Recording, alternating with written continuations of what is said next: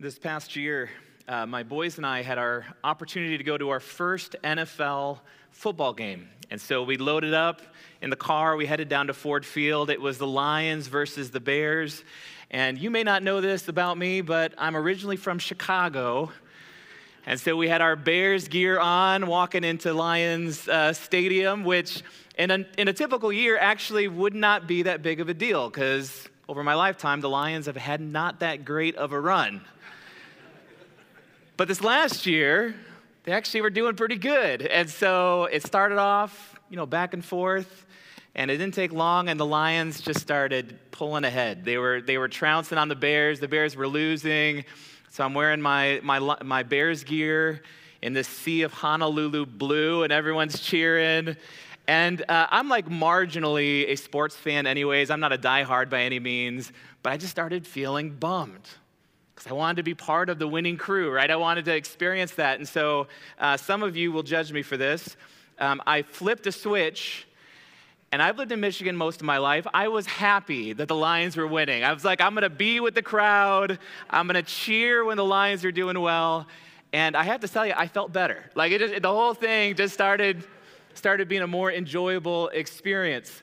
Uh, because no one wants to feel like they're on the outside. Everyone wants to feel like we're inside. And if we're honest, I think all of us at different times have felt like we're on the outside where we wanted to be on the inside. Maybe it was trying to fit into a certain group, a clique, a circle of friends. And whether it was exclusion or maybe fear, social anxiety, we just could not get ourselves into that circle. Maybe it was a hobby or an activity, a sports team, a play, something you really, really, really wanted to be a part of, and being on the outside was excruciating. It was painful. The feeling of rejection. I think we've all felt that at certain times. In fact, some of you may feel that in your life right now, feeling like you are on the outs. And if that's the case, there's actually a beautiful bit of scripture we're going to look at today. We've been making our way through the book of Ephesians. And so, good morning, Community Church, those who are gathered here in Mount Pleasant. Good morning to our St. John's campus. Good morning to our Alma campus. Miss seeing you today. Good morning to those of you who are watching online. My name's Aaron, and I'm the campus pastor in Alma. Uh, and as we are making our way through Ephesians, I can't wait to bring this text from Ephesians chapter 2. And this past week, Pastor Josh did a fantastic job sharing about how we can, uh, we only can find grace through faith. It is not by works. And that statement, but God, God in rich in mercy. It was a powerful message. If you missed it, go back and watch it. And today we are looking at the second half of chapter 2 in the book of Ephesians. If you happen to have your Bibles with you, I encourage you to open up with me. I don't know if Bible reading is a normal part of your rhythm. If it's not, I hope that would be something maybe you're growing in. Uh, we are making our way through chunk by chunk through the book of Ephesians over the summer. And so, if you're looking for a place to read, maybe you don't have a regular habit of getting into the Bible, the book of Ephesians is a fantastic place to start this summer because there is so much more in here than what we can actually cover over these messages as we're going through. We're going to be starting in verse 11. And so we've established already up to this point that grace grace defines who we are as God's people. If you have put your faith in Christ, grace defines us. And this obviously has implications for us personally but I think it also has implications for us corporately, collectively, as a community. Grace defines us. And it brings actually in that definition a sense of unity, which is good because there are a million things that divide us. And you might think, well, of course, sports teams might be on that list. We're divided by different music preferences, different hobbies, things that we spend our time on.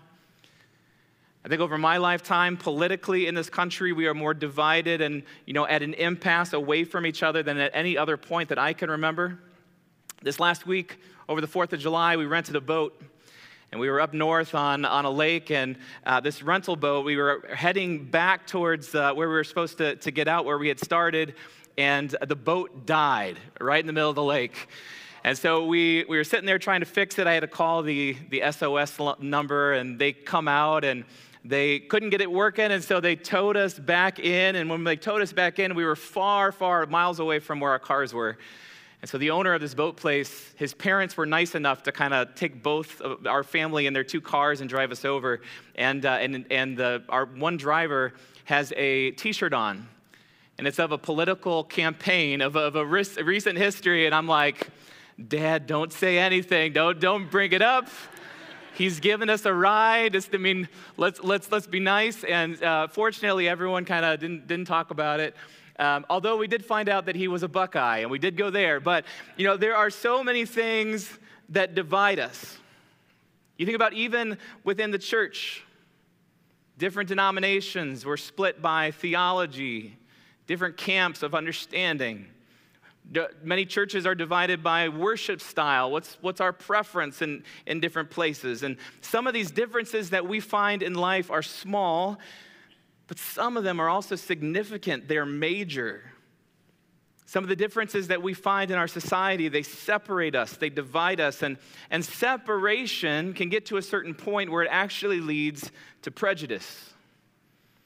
And prejudice is defined as a feeling or a preconceived notion about someone based solely on their group membership or affiliation. Prejudice is this, the sense of I, I think something about someone based on where I you know, put them into a certain category or maybe on the other side of an issue for me. And there seems to be a part of prejudice that is in the bad part of our flesh. It's in human nature. In fact, if we're honest, I think in, at some point, in some way, each of us have probably participated in it in, in a certain degree. We said something we wish we hadn't. We pointed the finger at somebody else. And you see this throughout the world. I mean, even in recent history, there's often a bloody and ugly history associated with prejudice. You look at the history of the United States, going all the way back to slavery and segregation different ethnic groups, and not just whites and blacks, but Native American history, Asian Americans, Latinos, wounds that we still carry as a nation. And it's not just, you know, held to us.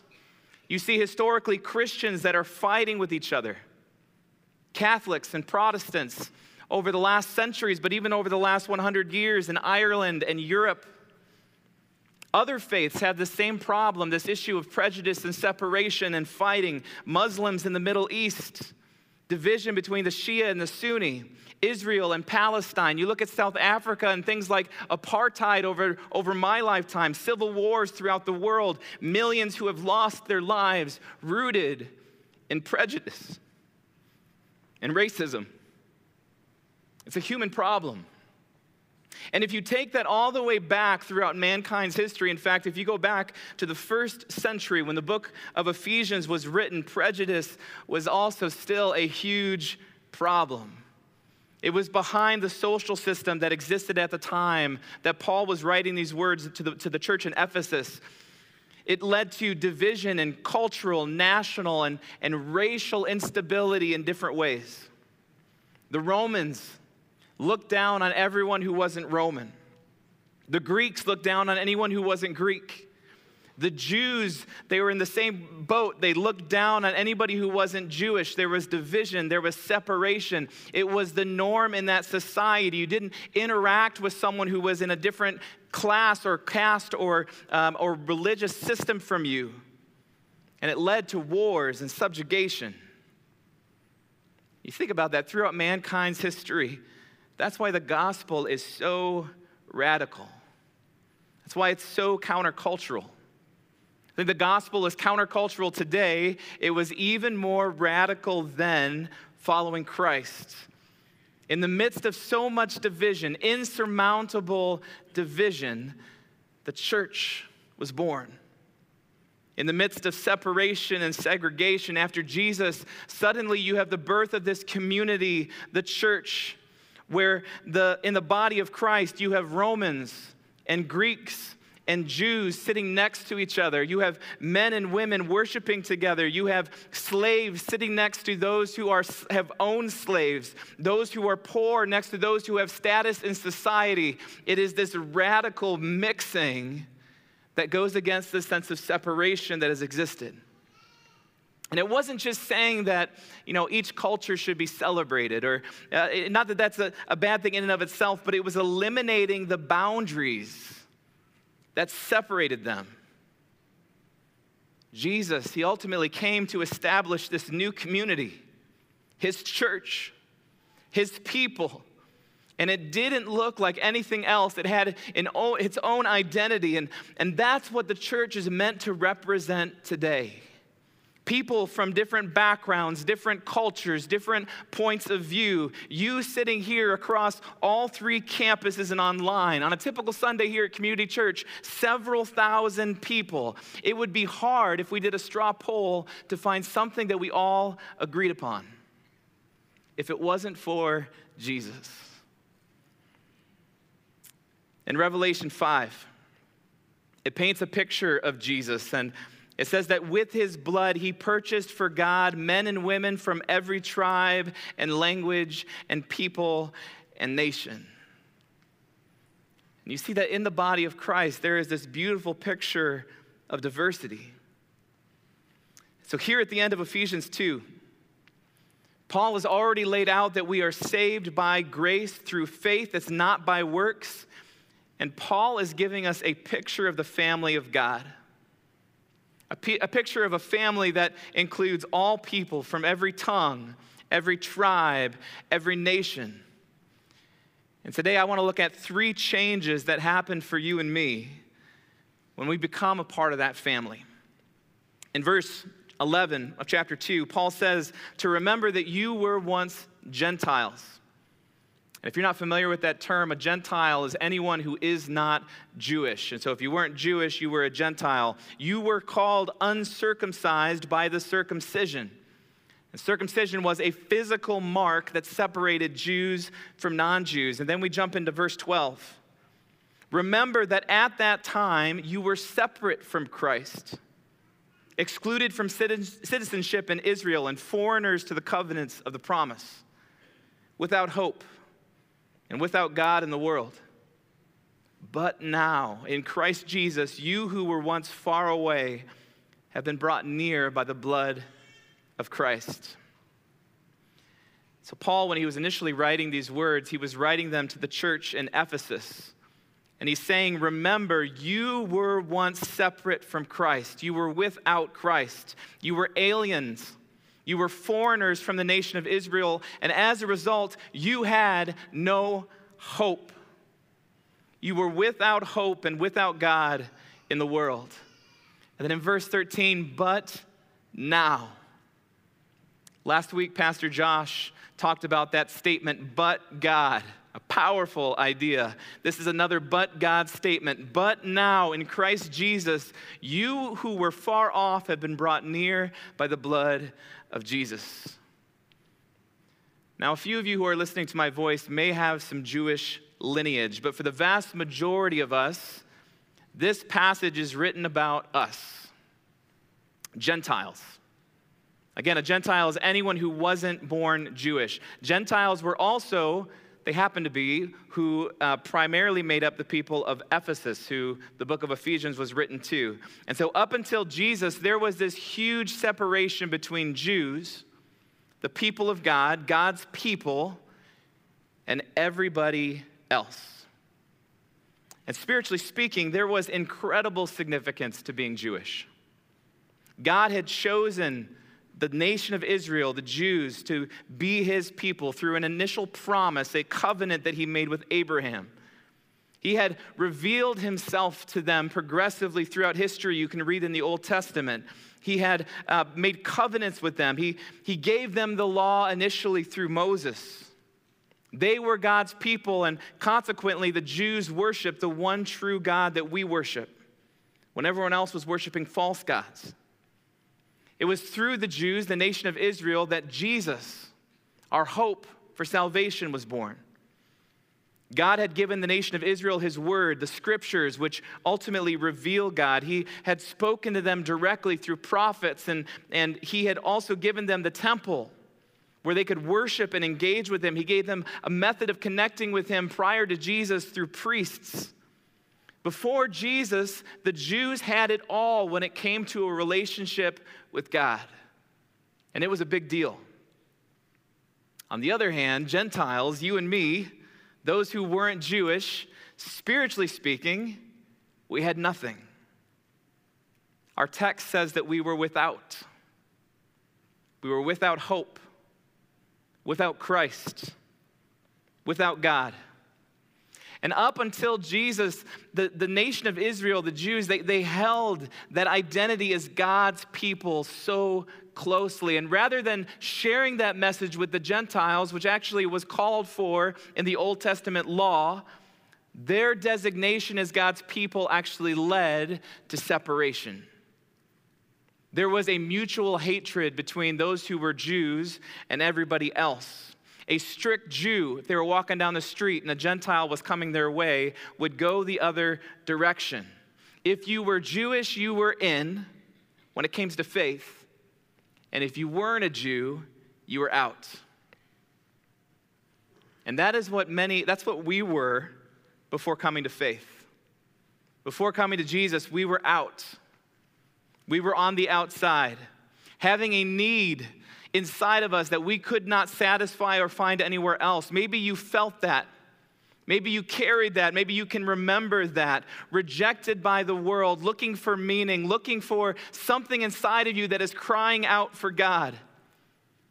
maybe some of you listening to my voice right now are feeling that, feeling like you're on the outside. I read an article a couple years ago and it was saying we don't just have a pandemic going on, we have an epidemic of loneliness. And they were pointing to a study that said that one in two adults in this country deals with loneliness on a significant basis. Increases over the last couple years in depression and anxiety, they haven't gone away with the pandemic. They, they carry with us. Some of you know the feeling of feeling like you are on the outside, isolated, feeling rejected. When I was growing up, we moved around a lot. And there is no, I was thinking of this feeling, there's no feeling quite like being on your first day of school, walking into the cafeteria with your lunch, and just looking for a place to sit. Either an open spot where no one will notice you, or you know, a kind word from someone inviting you to sit with them. And you know, that feeling of being on the outside, oh, it just makes you cringe sometimes. You know, some of you today might have felt that even walking into church, this sense of, oh, you know, will they accept me? Am I, am I received here? But now look at verse 13, what Paul is saying that you were on the outside without hope, but now there is hope in those words. Those who were far off have been brought near by the blood of Jesus. There existed this separation. But now, following Jesus, there is no separation. God had been just for the Jews, but now, those who had been excluded, God is now accessible for everyone. This is the good news that we're being reminded of. And here is the change that actually is happening. We were out, and now we're in. You were on the outside, but now once you've received Christ, you are on the inside. If you felt like you were on the outside, maybe because of words that were spoken to you, maybe because of insecurity or social isolation, maybe something that you've done, there's nothing that you have to do to earn your way into God's care. All you have to do is accept Him.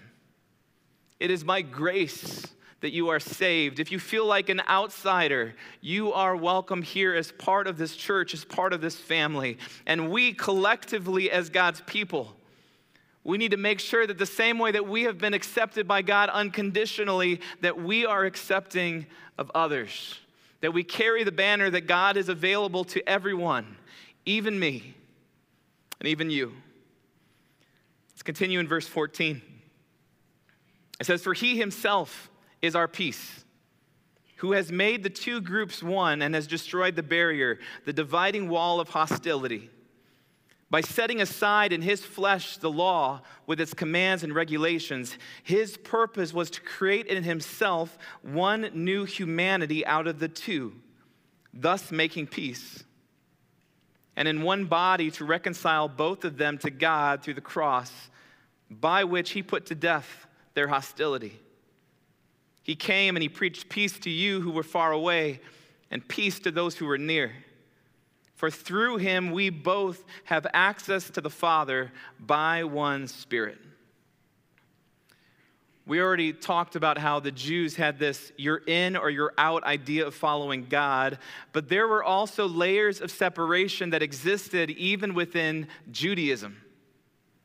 In the temple, which, again, prior to the availability of the Holy Spirit, prior to Jesus' death and resurrection, the temple was where God's Spirit dwelled. And there was a very specific set of separation that separated God's presence from everybody else. First of all, there was this court of Gentiles, those who weren't Jewish outside of the temple, where those who had converted or wanted to be close to God that weren't born into Israel could be. And then you'd make yourself, you'd make your way into the temple and you'd come into a court of women and then inside of that, there'd be a court of men, and only those Jewish born males could be in, in, that presence. But still, they could not get close to the holy place, getting closer to where God was. They had the court of priests, and only the priests could go there. Separation, each stage, getting closer and closer to the presence of God, and each stage becoming more and more exclusive about who could go there. And Paul, he understood this. In fact, Paul had been a Pharisee. Paul had access over his lifetime to the inner circles. And after encountering Christ, he had such a transform, transformation change in his life that he chose to carry the message of the gospel specifically to the Gentiles, to those who had been the furthest out. Paul knew about the hostility that was found in that separation. He knew about the separation prior to Jesus, so much of what it meant to be a Jew had been about being set apart, being separate. These verses say that one singular event changed that. That on the cross, Jesus' death made way for two separate groups to become one. And here is the second change that happens when we come to Christ. We were separated, and now we are united. We were separate. We could not gain access to the Father, and now we find ourselves united to Christ, in Christ. As a result, there is no longer Gentile or Jew. There's only those who have put their faith in Christ. It doesn't matter about your lineage, it doesn't matter about your family, it doesn't matter about your status. If you have put your faith in Jesus, you are united with Christ, and consequently, you are also united with the body of Christ in the church. There's now a new name. There's no longer Gentile and Jew, a new identity. And that identity is that of a Christian, a follower of Christ. And this was ultimately God's plan from the beginning. In John chapter 10, Jesus is teaching. He says, I am the good shepherd. I know my sheep, and my sheep know my voice. But there are sheep that are mine that are not of this fold, that are not of the nation of Israel. And this would have been radical again for his listeners to hear. And those sheep will hear my voice, and I will have one flock, and there will be one shepherd. Messiah was never meant to be just for the Jews. God had a plan to redeem everyone from humanity who would put their faith, their faith in Christ. We see Jesus is for the Jews, but he is also for the Gentiles. Jesus is for you. Jesus is for Americans, and Jesus is for those who live in the Middle East. Jesus is for people in Africa and in Europe. South America and Asia. Jesus is for dark skinned and light skinned people. He's for Democrats, and Jesus is for Republicans. He is for those who have been blessed with much and those who have little. It doesn't matter where you've been or what you've done. It doesn't matter what sin you carry, what you happen to struggle with. All that matters is if you have placed your faith and trust in Jesus Christ. It's a powerful reminder because it has implications not just for me, but also it has an impact on the way that I, as a follower of Jesus, see other people. What if we looked at each other that way? When we see someone, initially we feel that that prejudgment, that prejudice, that negative reaction, and we reminded ourselves that Jesus is for them. We go to work on Monday and we're surrounded by those people that we either love or hate. You know, we say, Jesus is for these people. When you're stuck in traffic, you know, some of them really need Jesus. You, can, you know that for sure. But you, I would say I, Jesus is for them.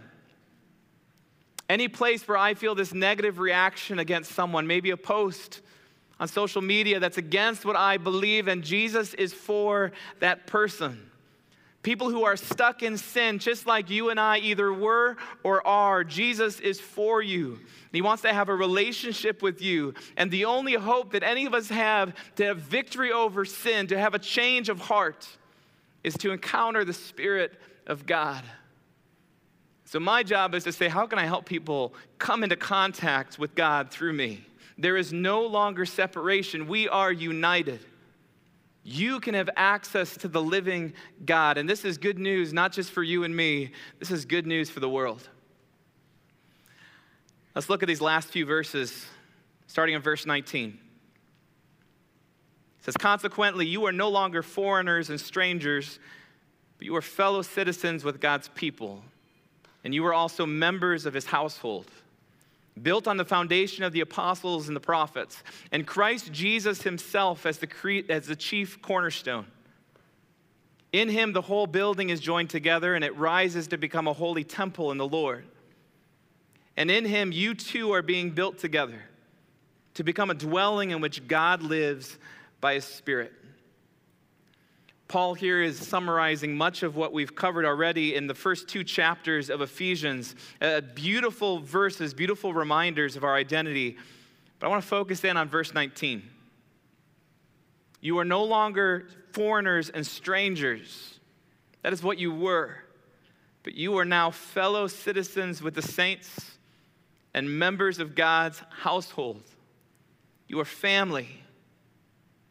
We're not out we're in, we were, we're not separated, we are united. And here's the final change we were foreigners, and now we're family. We were strangers. We were estranged from God. But now there's this entire shift. We're not just, you know, accepted, we are family. This new kingdom that Jesus ushered in, it's your new home. You belong. You are accepted. Romans 8 talks about when you've received Christ that you are adopted as a son or daughter. You are an equal heir. A couple years ago, we adopted our daughters, and uh, it was a, a wonderful process. Uh, but following their adoption, we had to go through a little bit of the legal paperwork you know, and writing, you know, up our beneficiaries and up, updating to make sure the, the tens of thousands of dollars that I had would be able to go to all four of my kids equally, this, this passing on. Each of my kids, whether they are biological or adopted, are equally important and loved in our family. This is an idea of what the family of God looks like. And I realize that sometimes our earthly families can fail us. But with family, you should always be able to be yourself. You should be able to be honest and vulnerable. To know that you have a place to go where you're accepted and where you're known, where, where people know uh, who you know care about you. And, and ultimately, that is a picture of what the church is meant to be. And I realize the church, sometimes we can fail in that, but that is the family, that is the idea of what the bride of Christ is meant to be. And that's the culture that we want to shape at Community Church. That loving and caring for people, that we, we would look after those who are hurting, we would pray for each other, that we'd reach out to those who are missing, that those who are aging. And, and I know that can be challenging sometimes. In fact, I know that there are many times that I have failed in that. But oh, when we get that right, look to the people to the right and to your left those who are in the chat online with you, you are family. You belong to each other. You have a responsibility to each other. You are united in a bond that is so much bigger through Christ than anything that would separate us. The gospel is good news for you and it's good news for me. It's good news for the world. God has made a way for through Jesus for us to be part of his family. I want to close today just thinking about the change that Jesus ushered in. Prior to Jesus, layer upon layer, separation between man and God. And if you wanted to you know, engage with God, if you wanted to know God, if you wanted to have a relationship with God prior to Jesus, you had to go to the temple. The temple was where God's Spirit dwelt. But to even get into the temple, you had to be an Israelite. If you weren't born an Israelite, you had no hope. There was no chance of getting in. But let's say you were born of Israel, you would go inside and there would still be separation. There would be a place of wanting to get closer to God. And unless you were a priest born of the tribe of Levi from the family of Aaron, you could not get into the holy place where God's presence was. But let's say you were a priest, that you could go inside. There was still a separation, a veil that separated the presence of God from the Holy of Holies from us. And the only chance of going in there is if the chief priest once a year would go in for a few moments to fulfill his responsibilities. And he could not dwell in the presence of God long, or else he would die. Layer upon layer upon layer of separation. Do you get what I'm saying? Because of what Jesus did, prior to Christ, we had very little access to God. In fact, it was hopeless. We were without hope. This is the significance of what Jesus did on the cross. When he died, he separated that division between us and God. That veil that separated God's presence in the temple from us, it was literally ripped from top to bottom. You can have access. God is available to you. Come on in. There is no more separation. You who were out, you are now accepted and in. We are united. We're family. And this is an important thing for us to grasp, but it's also important for us to hold as a community, as God's church. This is the culture that we want to maintain and establish within the body of Christ that we stand with arms open to anyone who would want to come to Jesus, regardless of race, gender, regardless of culture or political affiliation, regardless of beliefs on certain issues, regardless of age, God's grace is available to all who would come to Him. And you and I can be part of that work as God's people to extend God's love in a way that impacts and changes the world for Him. So, church, as we close today, across all three campuses, would you stand with me? And I want to finish by speaking to God that privilege that we have through Jesus Christ. And so, if you'd bow your heads, let's pray together. Heavenly Father, thank you for being for us. God, thank you for having a plan from the beginning of time to redeem us from our sin, from our mess. God, thank you for accepting us as we are. God, for making a way for us to engage with you, for removing the separation. God, in moments of worship, I just, just thank you for your presence in my life and in this community. God, collectively, we repent of times that we've created separation between the church and other people. God, whether that was something that we did individually, something that we've done collectively, God, help us find ways to make the church feel like a family, to use our gifts, to use what you've given us to help people feel welcome, to help us make you famous above everything else in this world to live our lives as a living sacrifice, looking to, to build your kingdom. God, that you would use us in that work. God, I thank you for the people that you've led to be part of this little local church. God, those that you have brought to be part of this family. God, I pray that your spirit would move in the lives of the men and women that are hearing my voice right now. God, that you would empower us, you would embolden us. God, you would lead us to the work that you want us to do. Because, Jesus, you are so worth it. God, it's in the powerful name of Jesus we pray. Amen. Amen. St. John's, Alma, Mount Pleasant. Hope to see you next week for Ephesians chapter 3. Now go be the church.